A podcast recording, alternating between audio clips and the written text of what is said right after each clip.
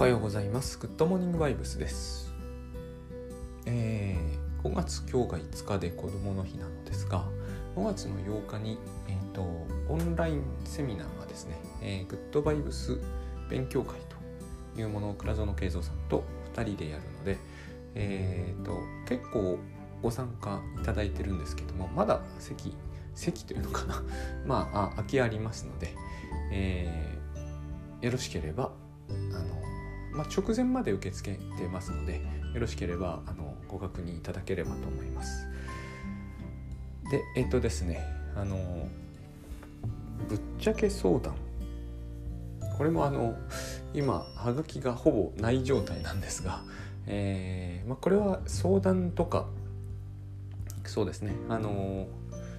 よくわからんというようなおはがきでもいいんですけど、はがきじゃないんですけどね、公式ページの方から、公式サイトの方から、相談のフォームに入力いただければ、匿名で何でも相談いただけます。で、これは多分この相談内容がなくなると、YouTube の番組が途切れるので、途切れてもいいんですけどね、いいんですけれども、途切れさせたくなければみたいな、それも変か、何でも結構ですので、人生相談というのはですね、いざどこかにお金払っていくとなると、結構それなりの事情があってこそだと思うんですけど、そこまでいかないかなみたいなのとか、とりあえずここに出しておいてみようみたいなのでもいいと思うので、よろしければ、ご相談いただければと思います。でこちらなんですけど、相談というのかな、相談いただいたことがつい最近あって、随時あるんですけどね、 YouTube で上がった時に嫌いな人をどうするかみたいな話があったんですよ。でこれも割とおなじみで、倉園さんがよくですね、鏡の法則という話をされるんですが、鏡の法則っていうのは、自己啓発でも有名になりましたけれども、私たちの鏡というものは世の中にある鏡のようにはなってないんですよね。映った像をそのまま返しますというようなものでは全然なくて、非常にいろいろな、なんていうんですかね、要するに偏りと傾きと歪みがあるわけです。しかし私たちはそうは感じてない、そのように考えるところまでは、基本的に教育されるし、経験上だんだんそういうふうに考えられるようになるんですけど、つまり自分は物事を客観的にも正確にも見てないし、見るつもりもないんだなっていうのは分かるんですが、そうは言っても胸像というのはですね、正確なの反映のように感じられるんですよ。だから嫌いな人というのは、嫌われるに相当する人だと感じるものだと思うし、ここを補正するといっても、それは考えでは補正できても、なかなか感じ方としてね、この人感じ悪いわっていうのは補正できにくいものだと思うんですね。でその問題なのは、どうしてそういう歪みというのかな、偏りというのか、偏見ですよね、そういうものが発生するのかというところで、正しさというやつが出てくるんだけども、つまりそれは、これも倉園さんがよくお話になり、倉園さんだけが喋ってることじゃないですが、正しさがその人を嫌いにするということであれば、誰それが嫌だとか、この種の振る舞いは、感じが悪いとか思ったその瞬間に、自分の正しさというものが発動されているという話をよく倉園さんがされるわけですよ。でということはですね、私たち正しさを持ってると言ってもいいんですが、正しさその時に出てくるという言い方をしてもいいと思うんですね。でここに割と要点があるかなと思うんですよ。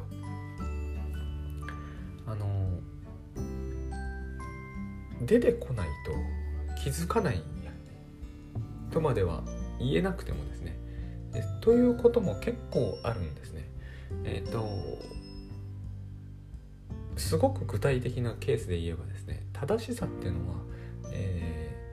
抽象的じゃないですか。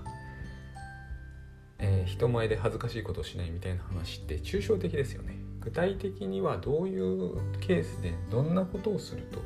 自分はその、嫌悪感なり正しさなりを発揮し始めるのかというのは、具体的なところにぶつかってみないと分かんないと思うんですね。で、それは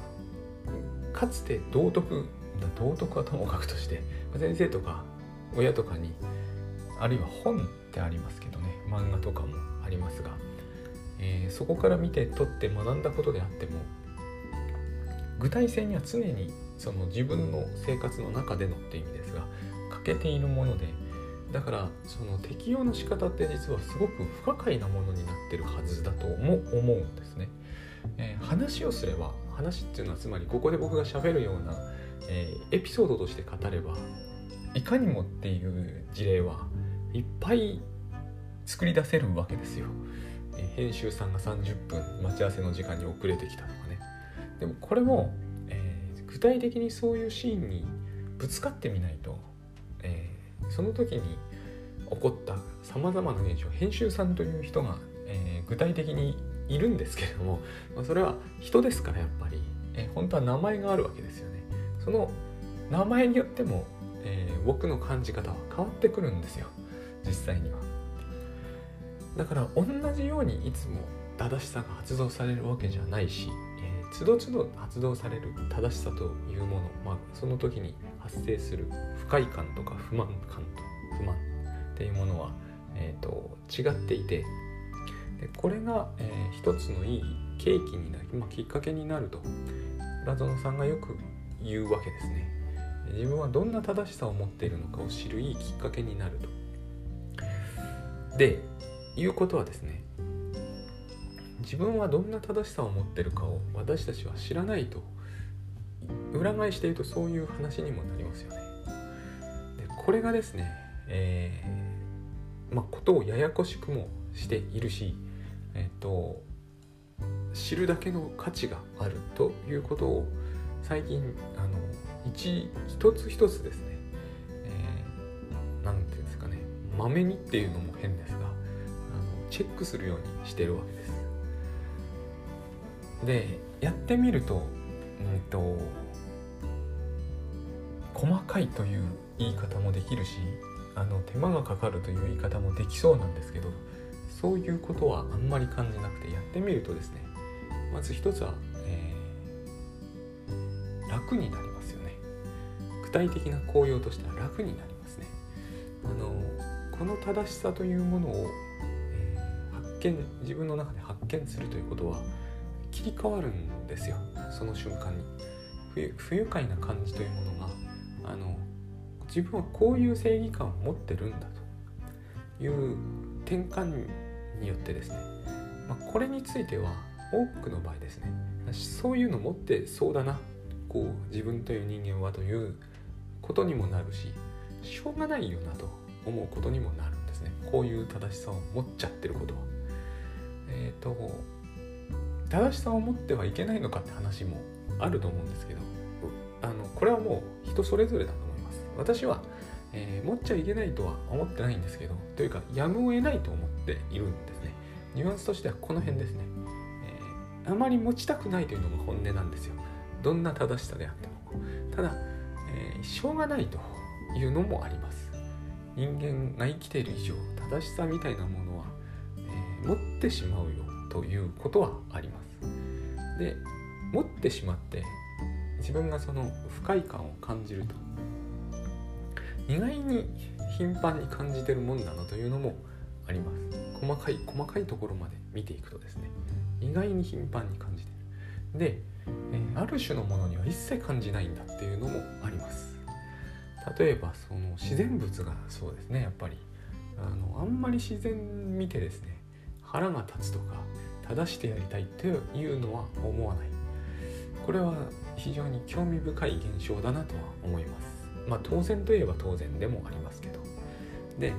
正しさを発見するというのかな、自分の中に持ってる正しさを発見してみると、やっぱりこううまく言い難い感じっていうものが僕の場合にはですね、湧き上がってきます。なんかこんなものを持ってるんだっていうふうにも思うし、確かにこういうのを持ってそうだっていうのもあるし、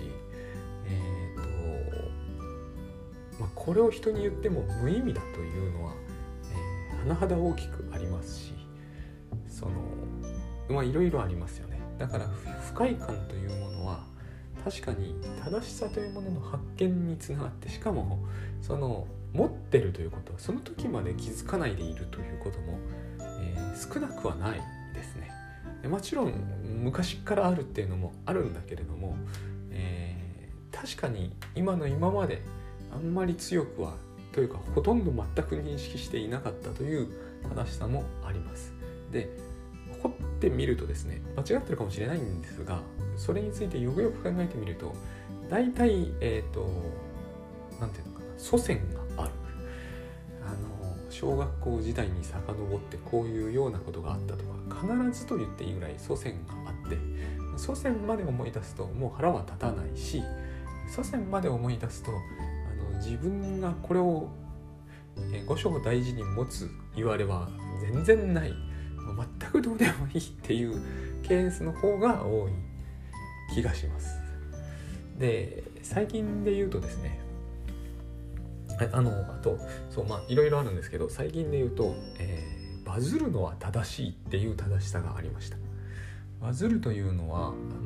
説明するまではないと思うんですけれども、例えばこのポッドキャストグッドモーニングバイブスで言えばですね、突然あるんですよ。突然こう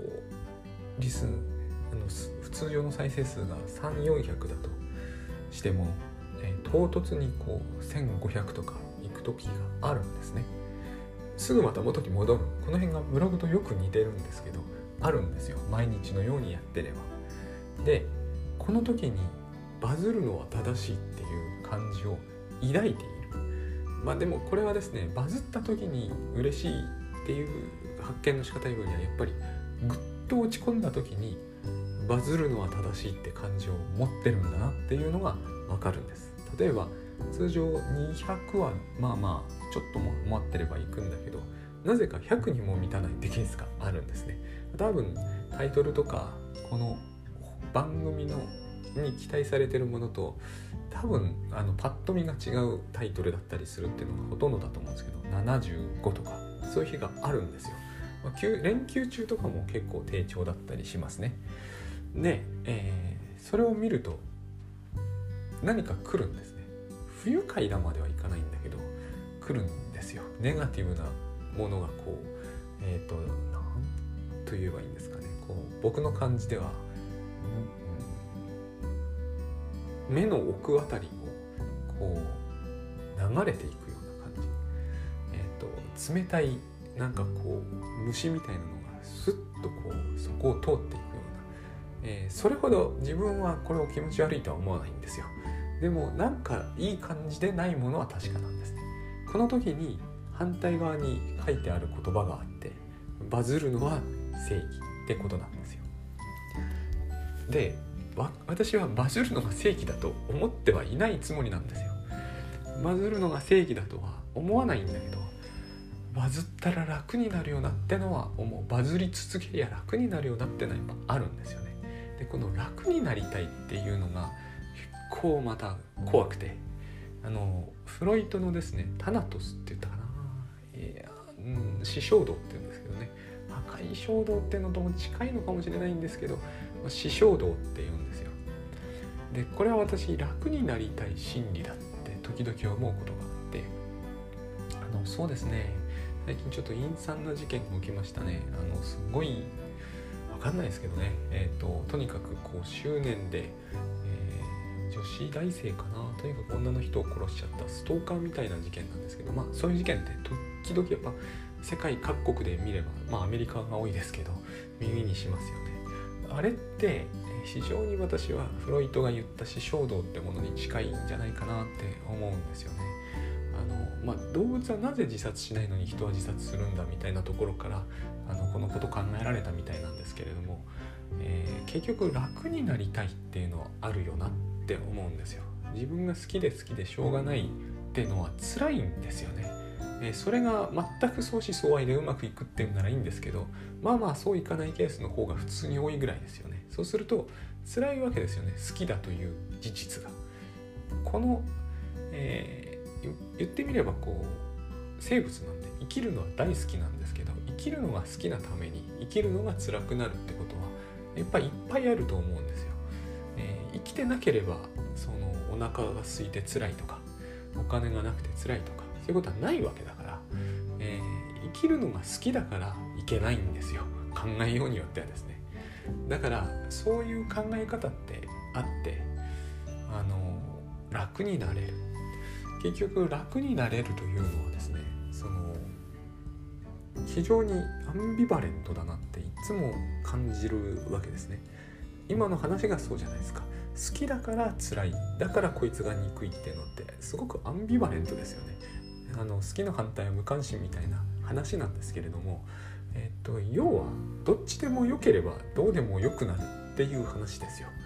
どっちでも良くなりたいみたいなところがあって、でお互い死んじゃえばどっちでも良くなるだろうっていうのって非常にこうなんていうんですかね、混沌としてますよね、考え方として、裏の裏みたいなのをなんかこう非常に深刻にしたような話になっていて、でやっぱりそのバズりたいみたいなのも似てるなと思うんですよ。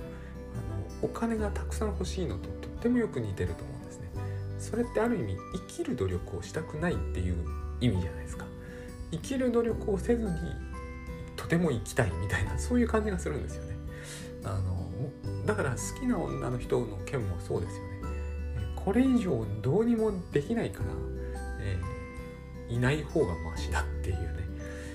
つまりそれは好きで好きでしょうがないんだけど、これ以上努力はできませんというのと似ていて、だから楽になりたいわけですよね。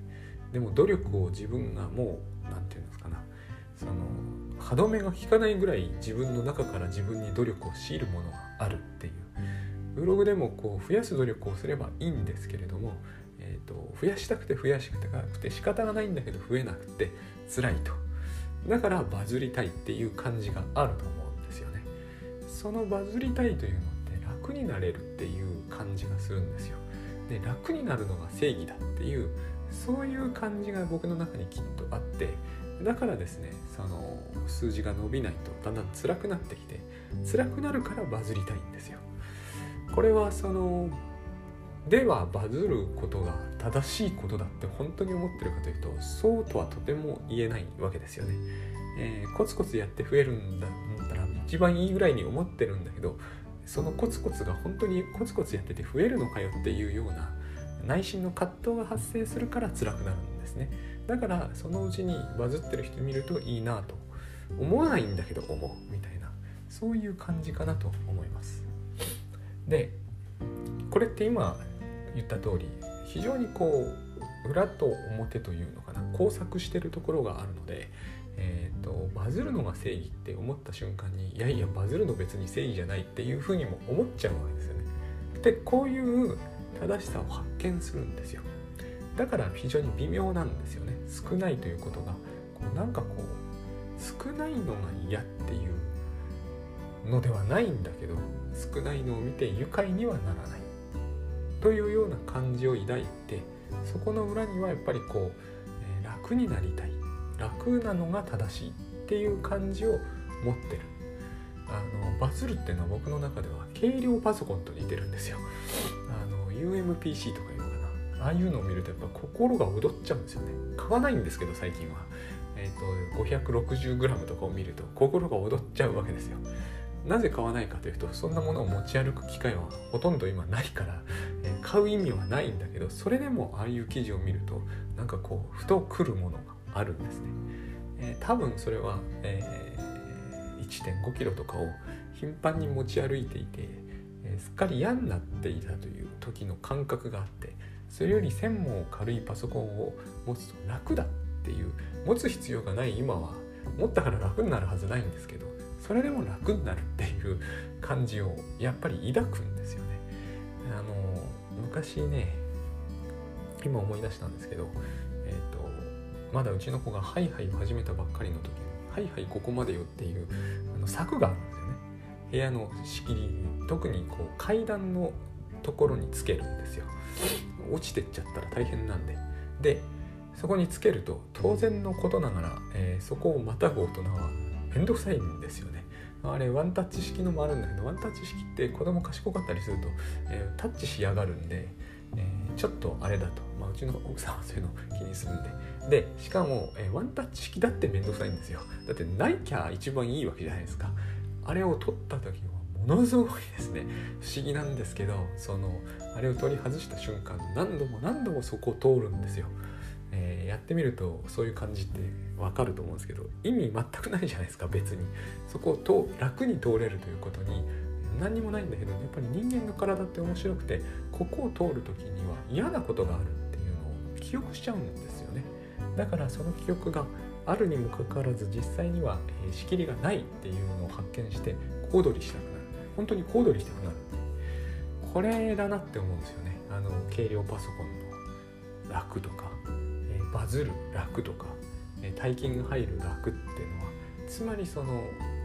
ういうものに苦労している時の記憶がですね、この記憶がネガティブに働いて、これがなければいいのにっていう正義感が働くんだ。はっきり言ってですね、この番組が5000になろうと、5000になったら素晴らしいですけど、5000になろうと1万になろうと、僕がそんなに何か楽になるのかっていうと大変疑わしいものはありますよね。ポッドキャストを今直ちにマネタイズするっていうのは、数字がよっぽど天文学的じゃないと難しいと思うんで、難しいと思うんですよ。でしかも200の方がこれ聞いてるって不思議なぐらいすごいことだとも思うんですよね。結局このバズるっていうのは、少しも別に正しいことではないと思うんですが、ただやっぱ楽になりたいっていうのは、もうある意味人間の脳にこう組み込まれている何かで、体を楽させてあげようねみたいなこうのがあって、それに直結するようなものなら何でもこうそれを持つのは正義、お金が一番そういう意味では大きいんですけれども、はっきりしているものなんですがね、そういう正義感はおかしいよね。でも正しいっていう感じを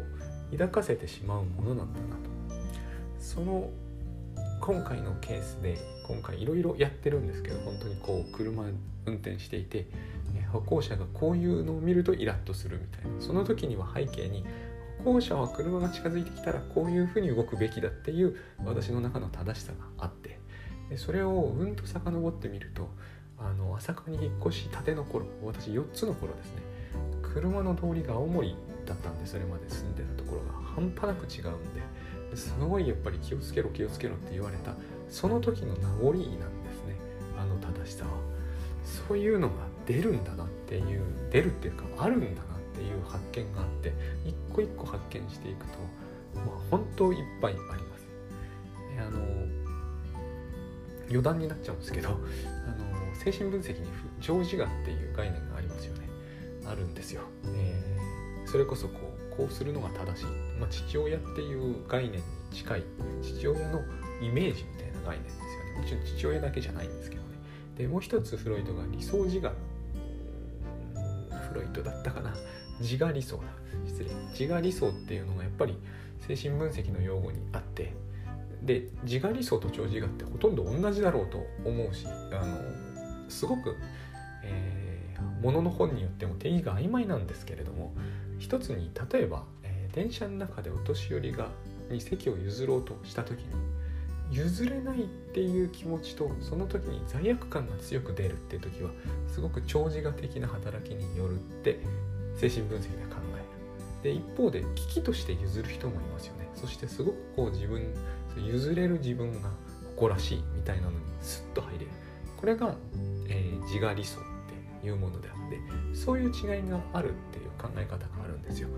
これも裏側に正しさがあって、しかもどんな風に正しさが働くかの微妙な違いってものをなんていうんですかね、捉えてる概念かなって思うんですよね。どっちも同じような正しさでどっちも同じように働いてるんだけど、なんかちょっと違いますよね。なんか型や、なんか後ろめたさっていうものを刺激されてる感じがある。反対側はすごくこう、純粋といえば純粋。ただちょっとある種の視点を取るとちょっとなんていうの、ナルシスティックかなみたいなのがナルシスティックな感じがあるっていうような。その辺を、お好みさんが自己愛って表現してるんで、全くそういうところはあると思うんですけれども、私そういうのダメなんですよ。譲れずに罪悪感を抱くタイプなんです。非常にこう長自我に押される傾向が強い。で、そういう時にも不満感が出るじゃないですか。自分にも出るし、そういうものを持たされているという事実にも出るんで、そこでもやっぱりある種の正しさがですね、働くんですよね。非常に長自我的に私の中では働く傾向があります。こういうのも全部そうなんだけれども、結局これらが、僕を分裂させるんですよ。今のはもう分裂そのものでしたけど、正しさがどうしてもこう自分を分裂させていくんで、日々暮らしているとですね、もう夢の中でもあるんだけど、だから寝てても逃れられない面があって分裂させてしまうんですね。これが分裂の契機なんだろうなって思いますね。正しさが発動するとやっぱりこう分裂するわけですよね。だいたい不満を持つというのはすでに自分の中で葛藤が起きてるわけですから、歩行者でもそうですし、バズるのもそうですよね。バズらせることはできてないわけじゃないですか。今後できるかもしれないとかは理由にならないんですよ。もうその見た瞬間に不満を抱いたと言ったその瞬間に分裂が発生したわけで、こういう風になるという以上それは仕方ないんだけど、なんで楽になるかというと、正しさを発見するんですね。この分裂はいらない、正しさがある云々はしょうがないとしても、正しさを発見した途端にですね、自分の中ではこういう正しさがあったからこういう不満を抱いたという風に、言ってみればその瞬間に一周させるんですよね。正しさっていうのは過去に得たものかもしれないけど、目の前でそれを発動させたのは、要するに現在なので、今ここなので現実に起きたことなんですが、その現実に起きたことが自分を2つに割ってしまう。非常に大げさに言えばですよね、2つに割ってしまう、バズらせられない自分というものを責めたくなる自分というものに分けてしまう。でこれをですね、許容することができると、実は別れてなんかいないんですよ。当然ですけどね、2個に割れたわけじゃない、別れたように感じたのが、これがイリュージョンというものなので、これに気づくとですね、楽になる。この時に、余計な社会的な議論を持ち込まないことなんですね。編集さんに30分、遅らせられたとか、あるいはその日すっぽかされたと、いいダクダクと飲むとお人よしになって悪がのさばるんじゃないかって、あの議論を投入しなければですね、別に何にも起きてないわけですよ。自分は2個に分裂しそうになったと、この思想になったのを被害者的に捉えるのをやめれば、多分自分はすぐに元に戻る。で元に戻るのが、多分最高なんですよね。結局この割れそうになって戻せるっていうこの感じを得られるっていうのは、30分やそこらを失うということの比じゃない価値がある。こう言われても納得されないとは思うんですけども、もしこの分裂が永遠に続いたら、それは統合失調に限りなく近くて非常に辛いんですよ。これは病としてはですね、葛藤がその自分の中に亀裂として残るというのは、そんな亀裂はないんですけれども、イリュージョンとしてはっきり残っちゃうということほどある意味恐ろしいことはなくて、30分失ったとかの比じゃないほどのものをやっぱり失うんですよね。このイリュージョンを取り残してしまうというのは。で、正義がいけないとか正しさがいけないってことではないんだけれども、発動しているのに気づかずに発動させ続けると、やっぱりこの分裂を、それこそ分裂が野放しになるんですよ。で、悪確認が野放しになることと分裂を野放しにすることのどっちを取るべきかって言ったら、悪人野放しにした方が、本人にとってはいいと思います。まあ、悪人いないんですけどね。大体この話はしょうもないんですよ。悪というには程遠い、そこら辺道を歩いてる人が車に十分注意を払わないで歩いている、野放しにしようとどうしようと同じことですよね。薄くイラッとしてみたところでその人の行動が変わるわけではないし、その人はそこら中にいるしですね、正すとかいう対象ではないんですよね。ところが自分の中の分裂は放っておくと野放しになっちゃう。でこれは何ら生活に致命的な結果を及ぼすレベルじゃないですけれども、やっぱりこう夫婦喧嘩と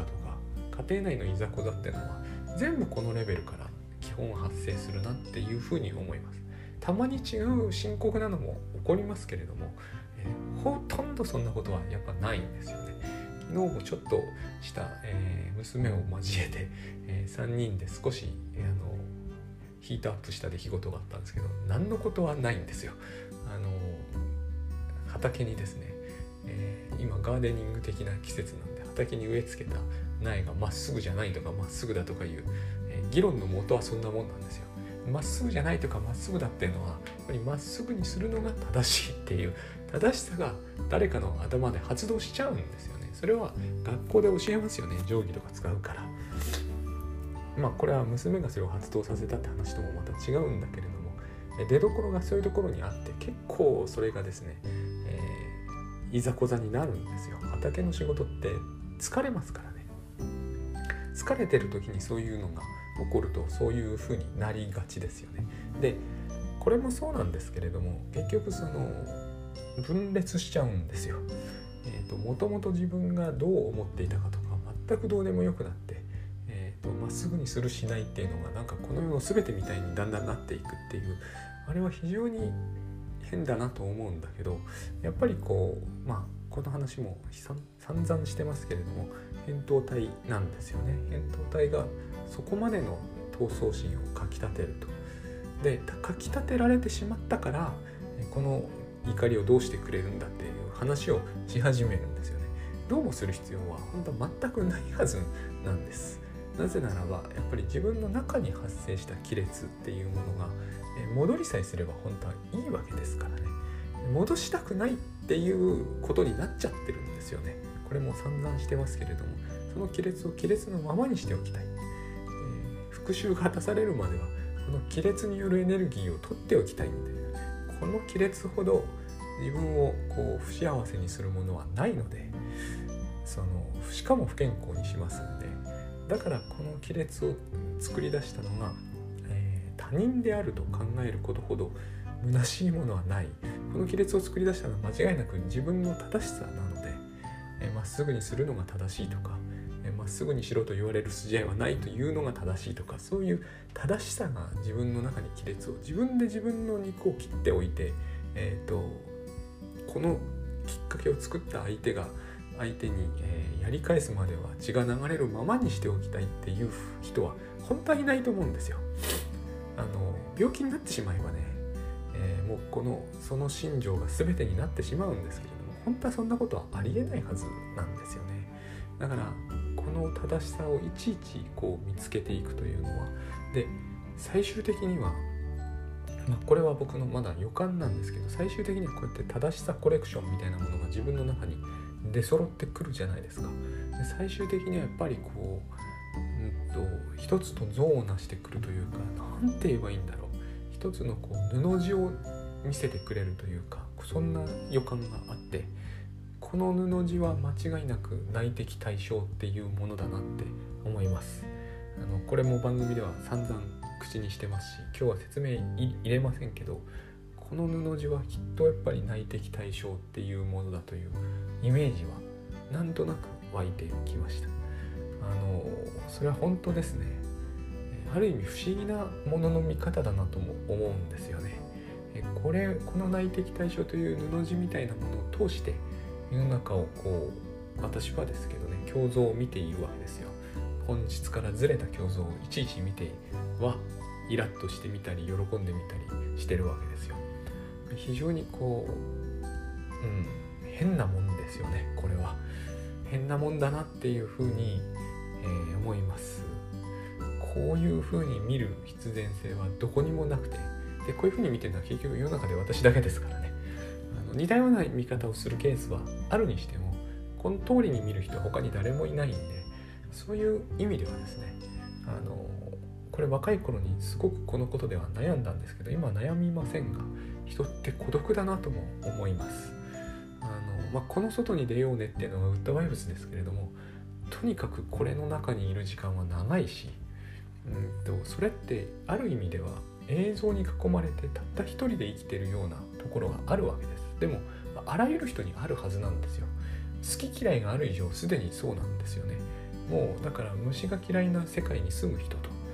虫が大好きな世界に住む人は違う世界に住んでるわけじゃないですか。同じ虫を見ていても。で、私は虫って全然嫌いじゃないので、